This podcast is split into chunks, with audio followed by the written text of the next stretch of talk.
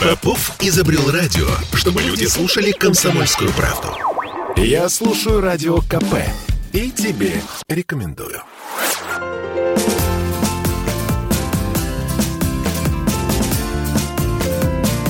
Город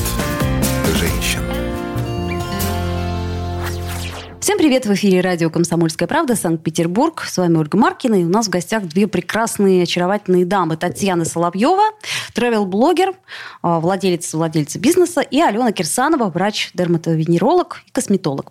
Привет, привет. Привет. Здравствуйте. Ну, начнем с того, что вы прекрасны. Начнем с того, что у вас очень много подписчиков в Инстаграме. Ну, А, не ну, очень. ну, хотелось бы больше, как, как Конечно, всегда. конечно. пределы совершенства. Да. Ну, вы вообще э, на основе этого сделали какой-то бизнес? Или э, это э, сопутствующий фактор, который немного помогает? А, нет, наверное, скорее всего, не на основе этого, а, наверное, на основе своих каких-то жизненных интересов э, и специальности, специализации, по которой мы работали. Вот. Что касается меня, я достаточно долго работала в пиаре как раз-таки клиники косметологии и э, познакомилась там вот с Аленой Викторовной. Она была и есть практикующий врач-косметолог, и, соответственно, мы на этой ноте с ней сошлись и так сказать, полюбили это общее дело. И несколько лет назад задумали, так сказать, загадали открыть некое дело, некий бизнес по этому направлению. Бизнес в кризис. Это прекрасно. Э, Кризис помог или повредил в данном случае? Ну, а, так как клиника у нас появилась не так давно, а, чего греха таить, где-то у нас там месяц А, недавно то есть прям был. вот Да, кризис, да, самый да. коронавирусный кризис. Самый кризис, но ведь есть преимущество, наверное, тоже, потому что в это время можно приобрести бизнес по достаточно выгодной цене, а, к этому нужно подходить осознанно, да. То есть и- бизнес нужно приобретать, а не строить. Правильно я вас понимаю? а, ну, а вы знаете, везде по-разному. Конкретно в нашем направлении мы просто вот у нас так получилось. Мы сделали вот такой вот выбор. Просто оказалось а, то место, которое мы давно хотели, а, то направление, и в целом так сошлись карты, что мы приобрели вот а, более-менее готовый бизнес. Если вот у моей коллеги есть что добавить, На самом деле все было очень просто. А, Когда ты занимаешься любимым делом, ты хочешь э, развиваться в нем максимально, на все сто процентов. Я к этому пришла уже давно, когда поступила в институт. Э, С Татьяной Константиновной мы познакомились э, ну, достаточно большое количество лет назад уже, но она тоже в это втянулась достаточно быстро и с большим энтузиазмом. Поэтому я думаю, что у нас есть все шансы на успех, э, потому что мы не с улицы, мы не просто взяли как куколку поиграть, да, то есть мы любим, мы умеем. э, Вот, собственно. Ну, косметология – это такой сегмент, он, в общем-то, довольно востребованный. Я к чему говорю? К тому, что э, выбор большой. Почему именно Конку- кос- на- конкуренция На, мой высокая. взгляд, достаточно Таня, большая конкуренция. А, Дело в том, что здесь все завязано на сарафанном радио. Знаете, это а, как вот с гинекологом, как со стоматологом. Ну, по сути, да. когда- Главное не реклама, а рекомендация подруги, условно. Все верно, да. И когда ты выбираешь себе косметолога, ты начинаешь ему доверять, и ты ходишь к нему годами. Ты не меняешь его. Поэтому здесь все завязано именно на том, какую обратную связь тебе дают э, твои пациенты после прохождения процедуры, да, и, конечно, здесь все завязано именно на сарафанном радио. Тебя передают по рукам как хорошего специалиста. А с какими именно э, запросами приходят женщины? Ну, я так понимаю, что все-таки в косметологию в основном приходят женщины. Нет, вы знаете, за последние 10 лет э, тенденция э, изменилась, Правда? и теперь из, ну, если так в цифрах взять, из 100% пациентов, да, то есть это 70% женщин и 30% мужчин. 10 лет назад это было 100 из 100 женщины. А, Алена, приоткройте тайну. Что же делают мужчины? Ну, сейчас нас никто не слышит, поэтому между собой. Э, Да вы не поверите, мужчины в основном делают себе ботулинотерапию. Они пытаются решить вопрос со своими морщинами на лице. Оу. Это первый мой момент. А второй момент, извините, мужчины, это тема гипергидроза, повышенной потливости. А, ну это логично, да. Вот. Э, и она тоже решается с помощью ботокса, поэтому они очень часто приходят, это такая сезонная процедура, то есть все менеджеры пришли, прокололись дружно где-то в осенью, а потом пришли, прокололись, например, перед летом. Ага, ясно. То есть морщины и пот. Морщины и пот, Это те проблемы, которые беспокоят российских мужчин. А, ну, видимо, менеджеров среднего звена. Хорошо. А, тогда ну, чуть дальше шагнем. С какими проблемами приходят женщины? И в основном а, какая это возрастная категория?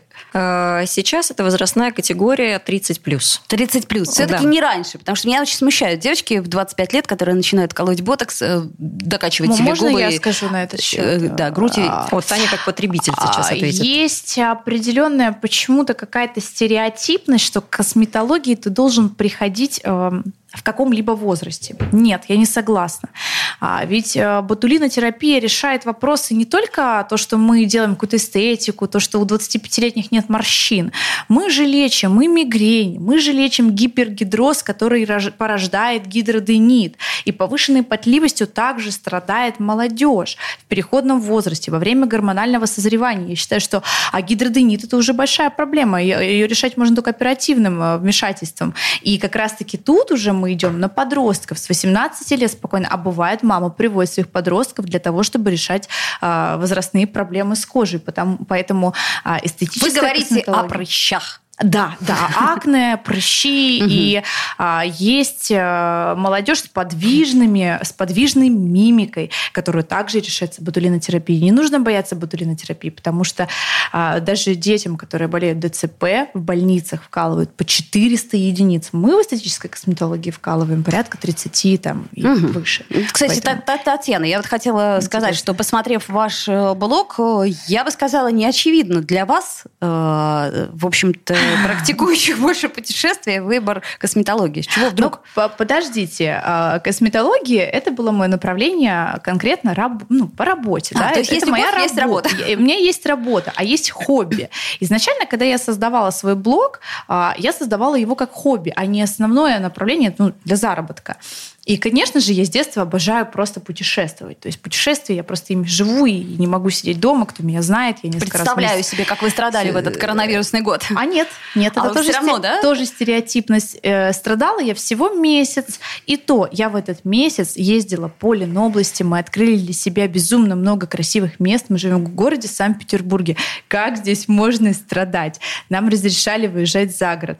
Садишься ты в свою машину, у нас такие прекрасные карьеры, оказываешься на них в 5-6 утра, встречаешь рассвет, там же такая красота, такие пейзажи. Я не страдала. Я такой человек, когда я, который приспосабливается к любым э, э вообще временам года, к любым кризисным ситуациям, поэтому ничуть... Ну да, э, в отрасли косметологии, конечно, было затишье, локдаун, мы сидели и ждали дружно, когда мы откроемся, но для... в это время у нас было, была возможность для развития, была возможность переосмыслить переосмыслить что-то, а, перестать куда-то гнаться, найти себя в чем-то новом. И а, я, на самом деле, мне кажется, в год пандемии начала намного больше путешествовать, а больше всего я для себя открыла новые направления, которые внутрироссийские. Это, и... кстати, хорошая история. Да, да. А, Алена, у меня вот к вам вопрос. Э, вы знаете, в коронавирусный год, ну вот уже, собственно, второй коронавирусный год, у нас все-таки врачи, они стали в каком-то смысле героями. Ну, потому что пандемия, так или иначе, мы все с ней столкнулись столкнулись, да, а вот для вас э, это как-то сыграло роль? То есть были ли какие-то проблемы, были ли какие-то опасности? Проблемы и опасности были, но до того момента, пока я не сделала себе вакцинацию. Понятно, до вакцинации.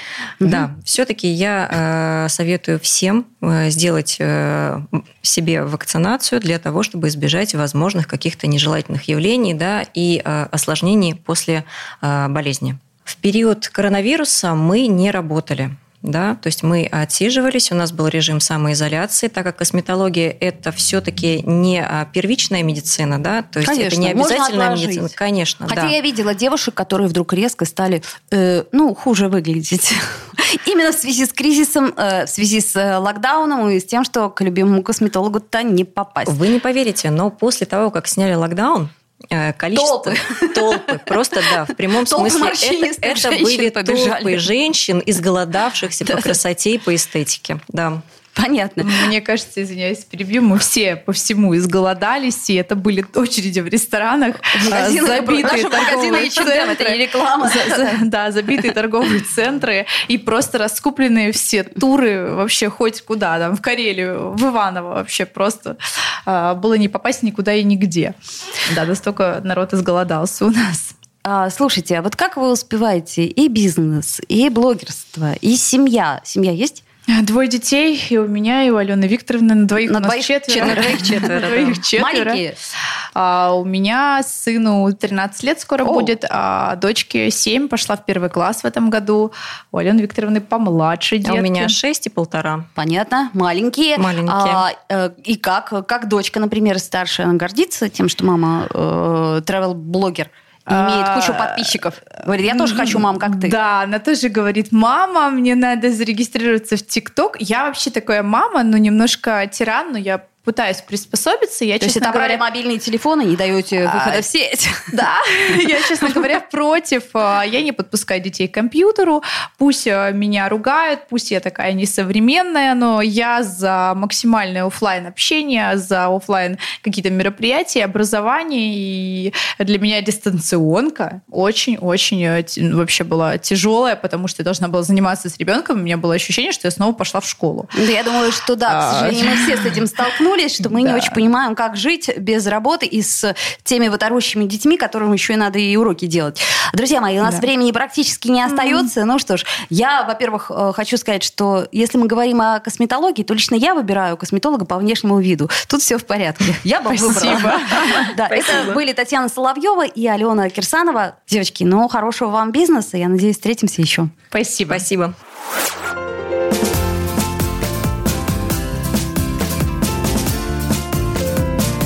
Город